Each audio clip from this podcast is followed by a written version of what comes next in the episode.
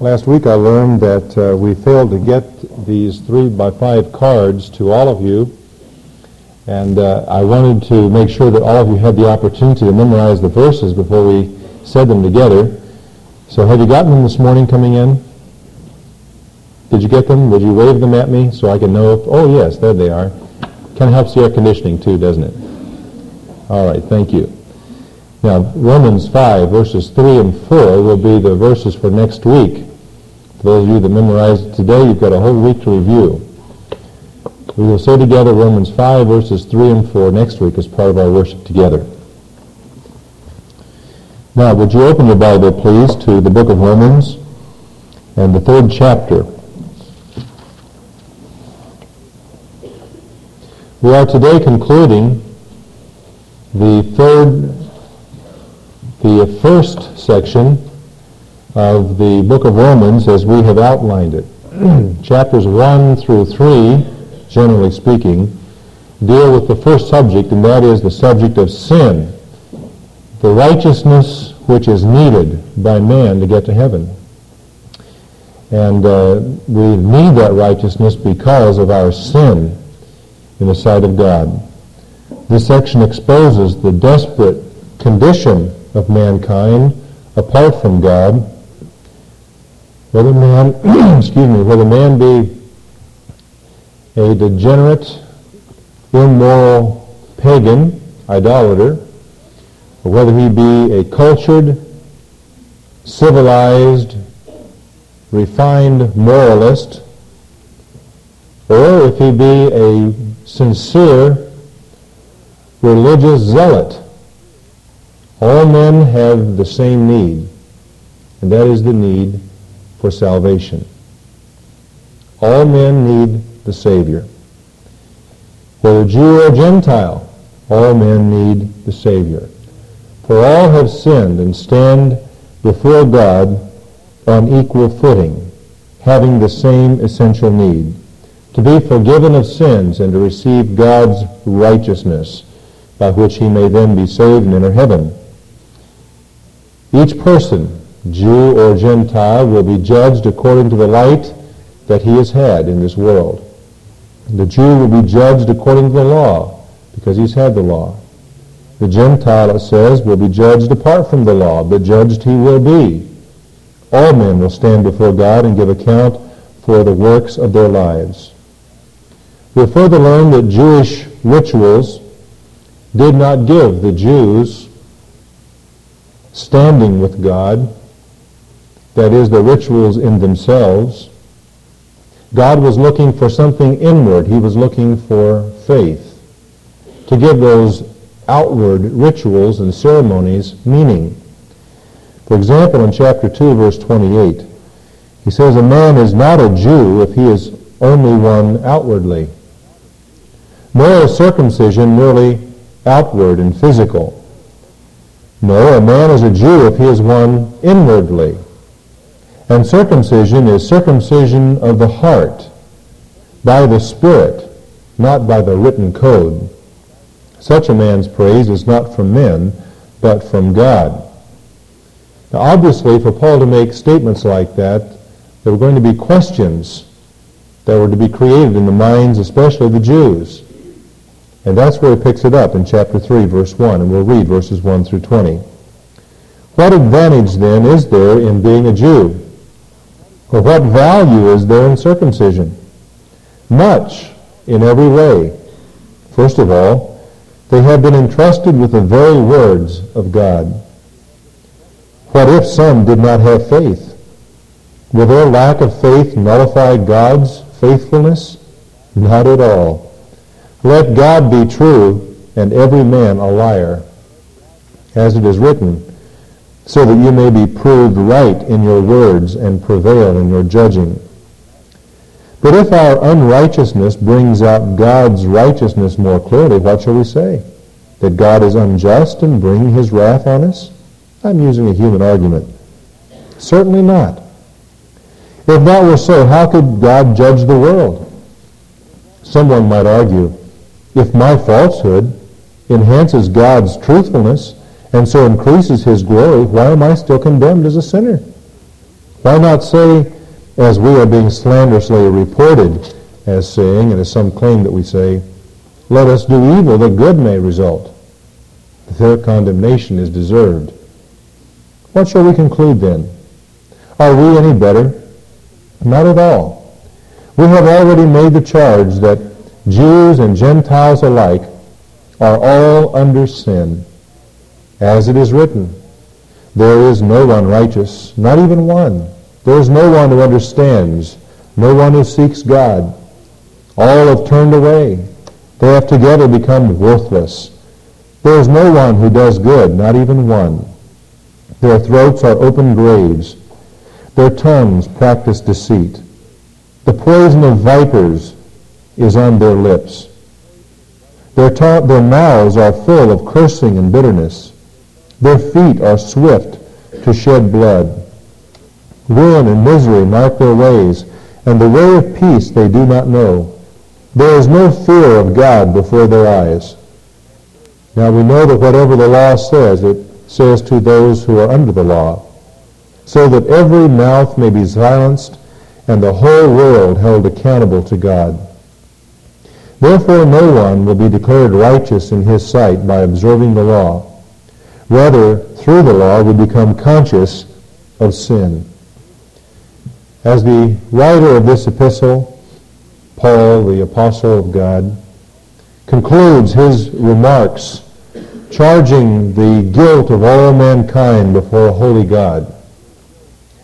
He places himself in five roles, it would seem, and approaches this theme of man's sinfulness from the perspective of each of those roles. First, he sees himself, it would seem, as a debater. He argues with his objectors those who would object with what he has been saying would be primarily the Jews. The apostle seems to visualize a Jewish opponent and enters into a debate with him regarding what he has said about Jewishness and circumcision. Perhaps he is recounting here some of his own thinking prior to his conversion. There seem to be four questions that this debate circles around. First, if physical circumcision gives no standing with God, as Paul has said earlier, if Jewishness is inward and spiritual and not outward, what advantage then is there in being a descendant of Jacob? What is the advantage of being a Jew? Is there any?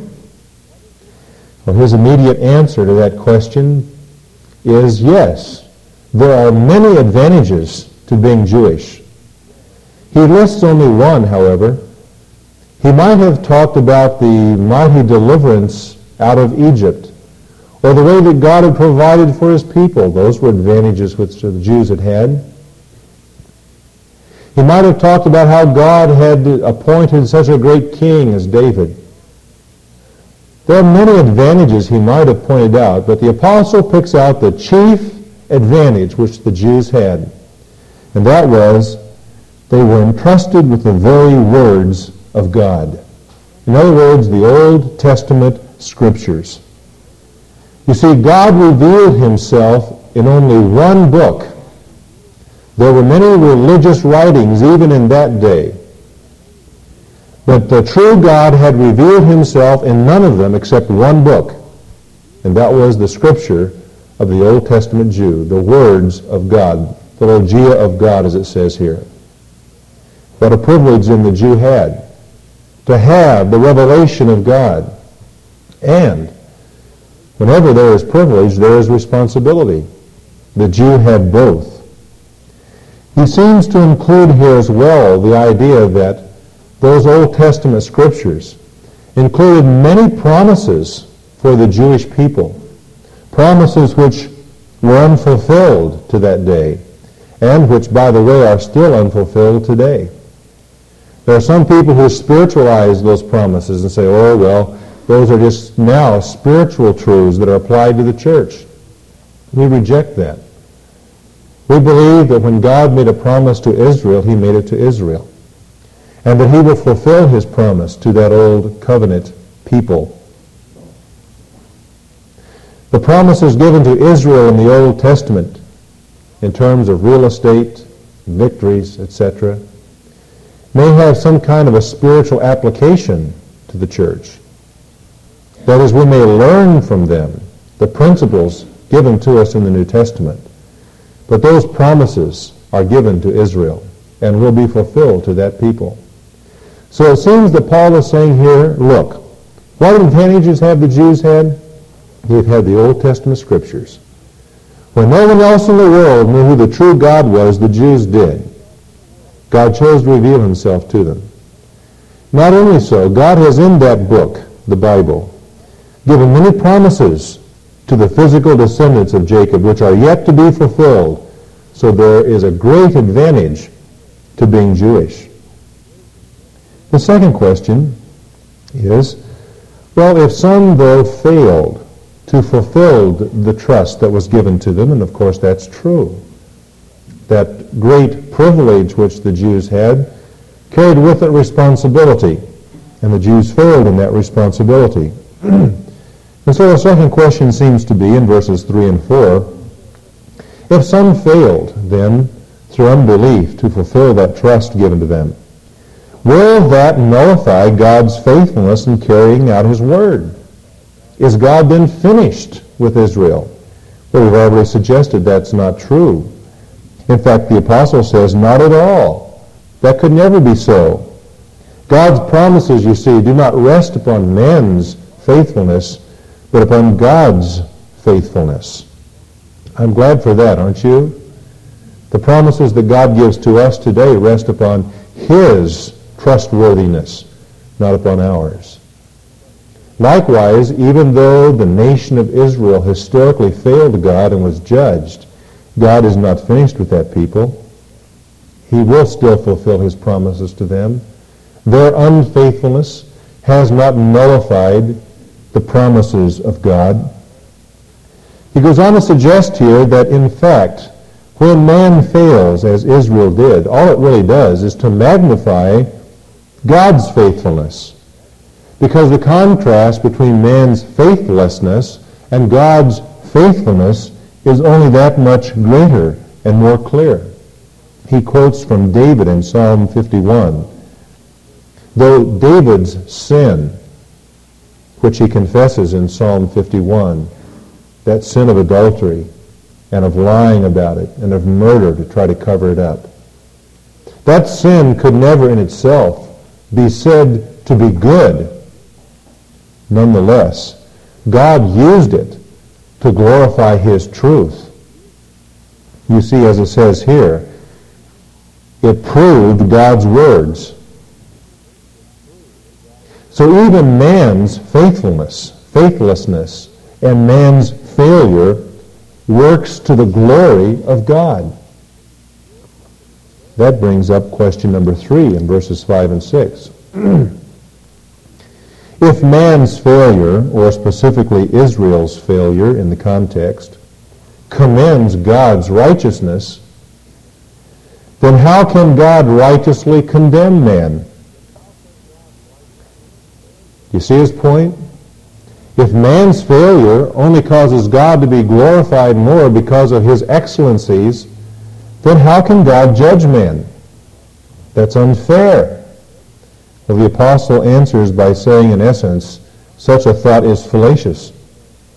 If God can't judge Israel because of, his, of her failure, how can he judge the world in general? If he didn't judge sinners and those who failed, then one would have to conclude that even the most wicked has brought glory to God and could never be judged. For example, a Hitler. By using this perverted argument that man's failure glorifies God, therefore God can't judge man, one would have to say that Hitler brought much glory to God and therefore could not be judged because of his great sins. You see how perverted that kind of an argument is? And yet, in fact, God does use man's sin to prove his own righteousness and his glory. That does not, however, excuse man for his sin and his failure. And finally, in verses 7 and 8, as Paul continues his debate, he takes the argument to the point of absurdity. He said, if this third question were true, that God could not judge man, and that man's evil only glorified God, then why shouldn't we do what we're reported of saying and teaching, do evil that good may result? He says those who say that kind of thing have condemnation coming and it's deserved. Basically what he's saying there, the end would justify the means in that case. Do evil so that God may be glorified. The end would justify the means. That is the argument of this day, isn't it? The means don't count. The end is what counts. Well, there's uh, falsehood in that. The apostle says those who have that kind of an idea are condemned, and their condemnation is deserved. He rebuffs that idea. And so you see, he enters into a debate here with a, an opponent that he visualizes to try to answer some of the Jewish attacks upon his teaching. And then in verses 9 through 12, he sees himself in the role of a judge. and as a judge, he examines the evidence that is before him. Essentially, he says, all mankind, Jews and Gentiles alike, are under sin. That's the charge. What is the evidence to undergird that charge? Well, he gives it to us in these verses. And he quotes from the Old Testament. This is God's valuation of mankind. Verse 10. There is no one righteous, not even one. The first piece of evidence from God's Word about man is that none is righteous. That is, none has inherent righteousness. He does not possess moral virtue in himself. Ah, someone says. What about Adam? Adam was righteous. No. Adam was sinless and innocent. But he did not have righteousness until God justified him through his faith. God saved him and gave him righteousness through the shedding of the blood of that innocent animal. But until he sinned, Adam was only innocent. There is none righteous, no, not one, except those that God justifies or declares to be righteous through their faith in Christ. The second piece of evidence is verse 11. There is no one who understands. In other words, among all of men, there is no mind that is not darkened when it comes to spiritual things.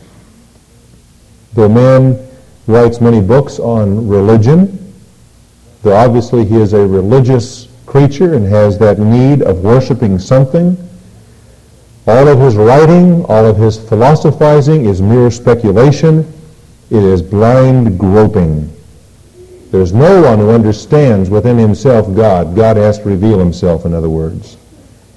And then he says, no one seeks God. Ah, you say, but man is a religious creature. Doesn't that mean that he seeks God? No. It means that he has an emptiness inside. He has a religious need, but he does not seek God. He seeks to fill that need, but he does not respond to the light of God that's available to him. Not even the pagan. What does the pagan do? He makes an idol. He doesn't turn to the true God. He creates an idol with his own hands and bows down and worships it. There is none that seeks God. God is not exactly concealing himself in the world either. Even Adam did not seek God after he sinned. Have you ever thought about that? Instead of immediately coming to God and confessing his disobedience, what did Adam do? Went and hid himself. Men have been doing that ever since. None seeks God. Fourthly, he says, all have turned away. The idea is here that all have detoured from the right road. all have gone out of the way This is, of course, a reference to Isaiah 53, where the prophet said, All we like sheep have, what? Gone astray. We've turned everyone to his own way. And finally, he says, All have become worthless. Excuse me, not finally, fifthly. All have become worthless in verse 12. Does that mean that man has no worth in the sight of God? No, that's not the thought here. Man does have great worth to God, and that's why he gave his son for man. But the word worthless here means rotten. All have become overripe. It's the word for fruit that is spoiled. something that has gone bad irrevocably. Something that has become useless. And that's what he says about man. And now, finally, he says in verse 12, there is no one who does good, not even one. He began by talking about character, inherent righteousness. No one has that. He concludes this section by talking about acts, the actions of the life. And he says there's no one who does good. And so as a judge now, the apostle views men. He examines the evidence from God's word, and his conclusion is that the charge is correct. Jew and Gentiles alike are all under sin. And folks, when it says that we're under sin, what that means is that we are indentured to sin. We are obligated to sin. We're in bondage to sin. We are by our natural birth. And we prove that by the way that we live. Man is a sinner. And the examination of the evidence from God's Word proves that to be so. There's a third role now the apostle sees himself in, and that is as a physician. He diagnoses his patient, and his patient is essentially the human family. And he says about them, their throats are open graves. When you go to the doctor for a physical exam, what's the first thing that he checks? Normally it's your throat, isn't it? He says, open your mouth, and then he sticks that piece of lumber in there and begins to hold your tongue down, and he looks at your throat because there is so much about our health that can be revealed in the way that our throat looks. And that's where the apostle begins. He says, their throats are open graves. Have you ever been around an open grave? I never have. I never want to be. I have been around bodies of animals that were in the process of decaying and have smelled that stench. but those who have smelled human flesh decaying say that there is no comparison. I remember reading about one preacher who was called in the middle of the night to accompany the police to the scene of a murder. The body of a little girl had been found. She had been murdered several days before that. He said that he never got over the smell of that little girl's body as it was decaying. On one occasion, I do recall going to a funeral home where a friend of mine was working, and he took me down to the crematorium. That's one of the most joyous evenings. It was a great uh, experience to tour a funeral home. They took me down to the crematorium, and there was a body that they were going to cremate the next day. And that's the closest I've ever come to what he's talking about here, because that body had not been embalmed. It is a very putrid idea, isn't it? That's what the apostle's trying to communicate to us. As he, the physician, examines us and looks at our throat, it reminds him of death, of decay, of moral stench, of putridness in the nostrils of God. An ugly picture, but that's man. Mel Trotter, who founded a great mission in the city of Grand Rapids, Michigan, now with the Lord a number of years, said if we could see ourselves as God sees us, we could not even stand ourselves.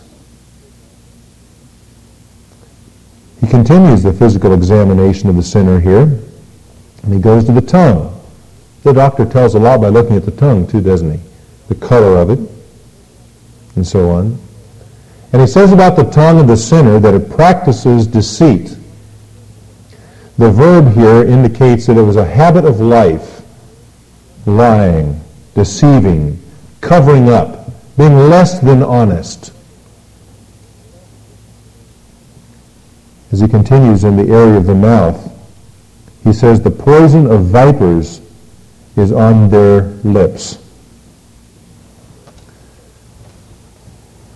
Normally, the fangs of a snake, a poisonous snake, are folded against the upper jaw. When the mouth opens, those fangs drop down. And when the snake bites, pressure is exerted so that a sac of poison at the base of the fangs releases that venom. and flows through the hollow fang into the victim. What the apostle is picturing here is that human beings are like poisonous snakes. They have fangs dripping with venom. Have you ever seen a snake milked of its venom? They do that at some zoos, and they do it sometimes for medical purposes. I remember going to a zoo one time and seeing a rattlesnake behind glass. I can assure you behind glass. And the snake apparently was tired of the visitors, and as I looked in, it yawned. And as it yawned, it opened its mouth, and those fangs dropped down, and two little drops of golden venom right there in the end of its fangs. I backed away from the glass in a hurry. He says here that we are like that, that the poison of vipers is in our mouths. Think of the pain caused by the human mouth, the organ of speech that we have. Think of the scars upon lives because of the tongue and the lips. There was a great demonstration yesterday in New York regarding nuclear bombs.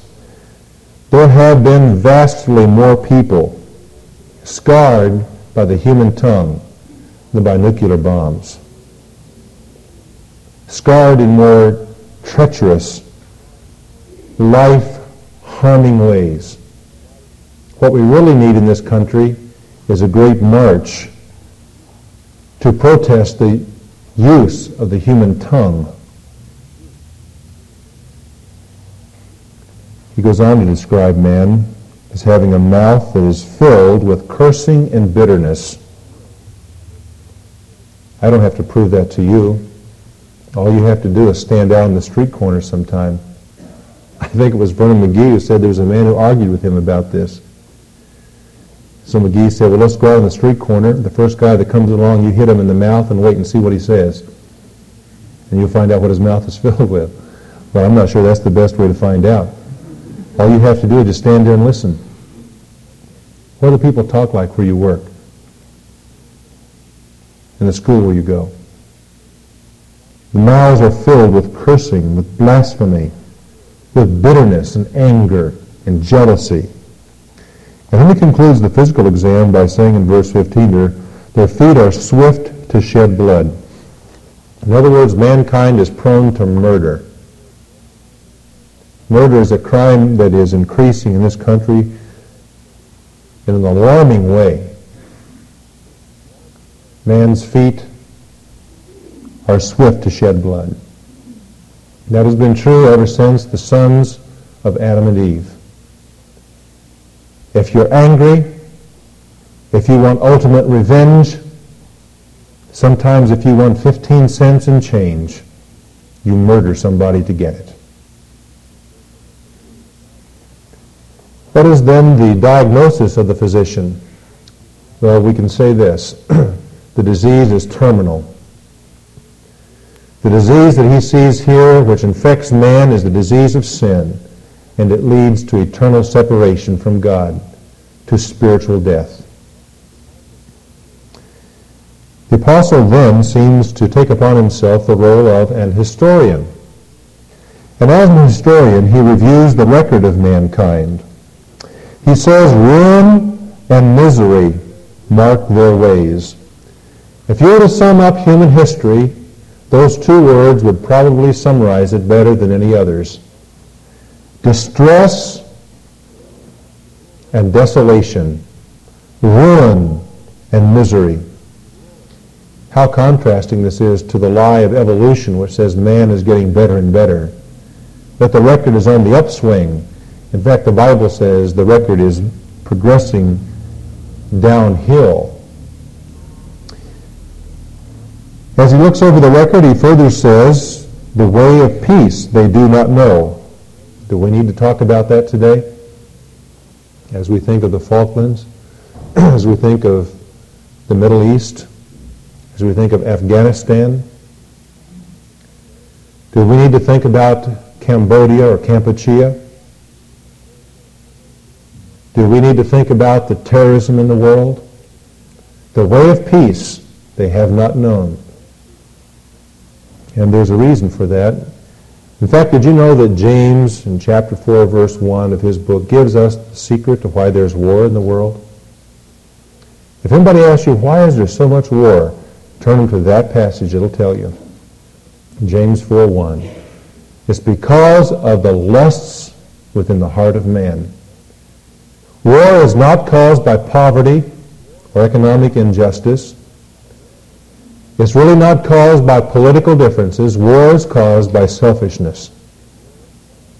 Whether war be within the home, husband and wife, or parents and children, or if it be on the international scale, war is here because of selfishness. and he concludes, as a historian, by saying regarding the record of mankind, there is no fear of God before their eyes. This, of course, could be said to be the root of all the former Man lives as though God did not exist. He defies God and deifies himself. There is no reverence, there is no respect for God in the eyes of man.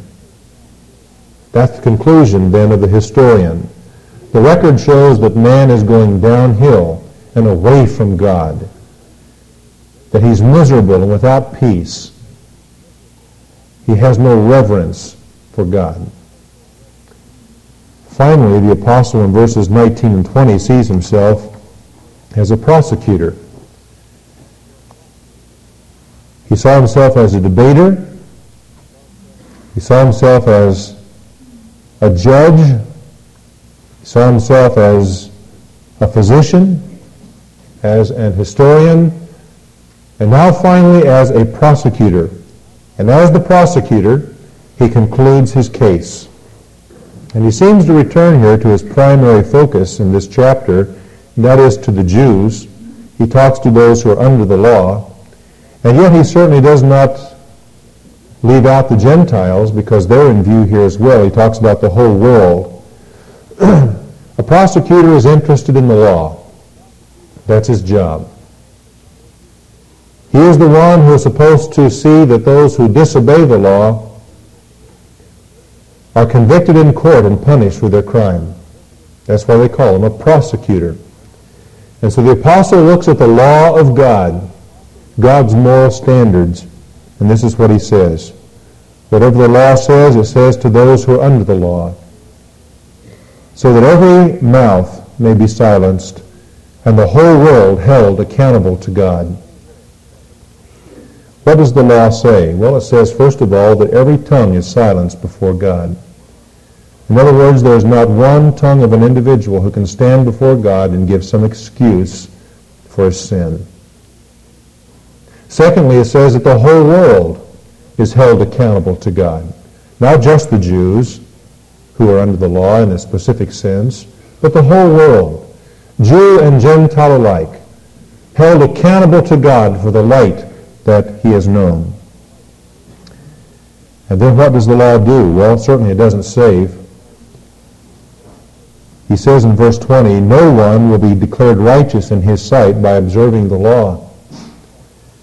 I wish this morning that the followers of Herbert W. Armstrong would read this, or the followers of Seventh-day Adventism, or the Jehovah's Witnesses, or the various groups that in some way include the law as a part of salvation. For it says here that no one will be justified or declared righteous in the sight of God by observing the law, even if he could. No one is justified by the law. The law was not given to save man. I think it was Vernon McGee again who said that trying to be saved by the works of the law and doing good is like being in an airplane that's going down and grabbing instead of a parachute a sack of cement. You see, the law will do nothing but take you to condemnation. That's its purpose. That's what he says. Through the law, we become conscious of sin. Whether it be in this dispensation or in some other, God has never saved anyone by the law. He saves only by grace. He has never saved anyone by works. He saves only by faith. The law was given so that in trespassing it, man would see his sinfulness and his guilt before God and would cry out for mercy. And so what is the conclusion of the prosecutor? Essentially it is this. The defendant, you and me, the defendant is guilty according to God's law and he's worthy of God's wrath. These are difficult verses. They fly in the face of religion in our day.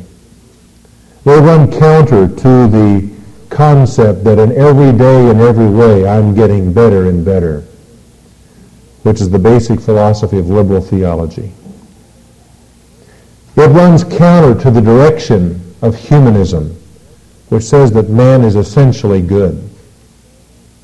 God says that man is sinful, hopelessly lost, and in need of a Savior.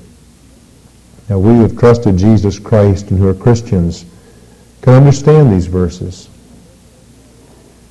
I hope that we have no sense of self-righteousness about us. For as we look at these, at these verses, but for the grace of God, we would all still be living like this. God in his grace has saved us from sin. And he is cleansing us. He is sanctifying us preparing us for heaven. He is making us new people so we don't live sin-centered lives like the rest of mankind. We have no reason for self-righteousness. We may glory only in the righteousness of God and rejoice in the fact that we've been saved by God's grace. And for anyone here who's today still outside of Christ and therefore what the Bible calls a sinner, As you look at these verses, I trust that you do not read them casually. They describe every sinner to some degree. And it shows here God's just condemnation upon all sinners. What these verses do is should show us how badly each of us needs the Savior. Griffith Thomas, a man who's been with God now in heaven for a number of decades, has written a very fine commentary on Romans. I'd like to conclude this message by reading a few of his sentences. Please exercise the discipline of listening as I read them. A reference to the context of these passages will show that the apostle does not mean to charge every individual Jew and Gentile with these sins any more than he does in chapter 1, verses 18 to 32, all the Gentiles, or in chapter 2, all the Jews. The references, of course, to classes and tendencies of sin, whether among Jews or Gentiles. The Jewish boast of superiority having been already removed, the way was made open for individuals to apply the truth to their own consciences. From time to time, we meet with people full of moral excellences, like the rich young ruler. And we are tempted to think that such words as are here used by the apostle would be utter mockery. But we must never forget that no charm of attitude towards men can ever take the place of thorough righteousness towards God. It is only too possible for a man's behavior to be admirable everywhere, except at home, where his coldness and indifference are a grief and a shame. In the same way, our best behavior towards man cannot set aside our attitude of self-righteousness and indifference towards God. When we look within our own hearts, we see the possibilities of evil. Just as when we read the story of the rich young ruler, we come at last to the point where that good person was not good. His unwillingness to surrender to Christ, thereby showing an unregenerated heart in spite of all of his excellences. And then Mr. Thomas, Dr. Thomas, comes to the heart of his paragraph in this final sentence. We are condemned in the sight of God for what we are rather than for what we do. What are we? We are sinners. And what we do is sin. And what we need above everything else is forgiveness.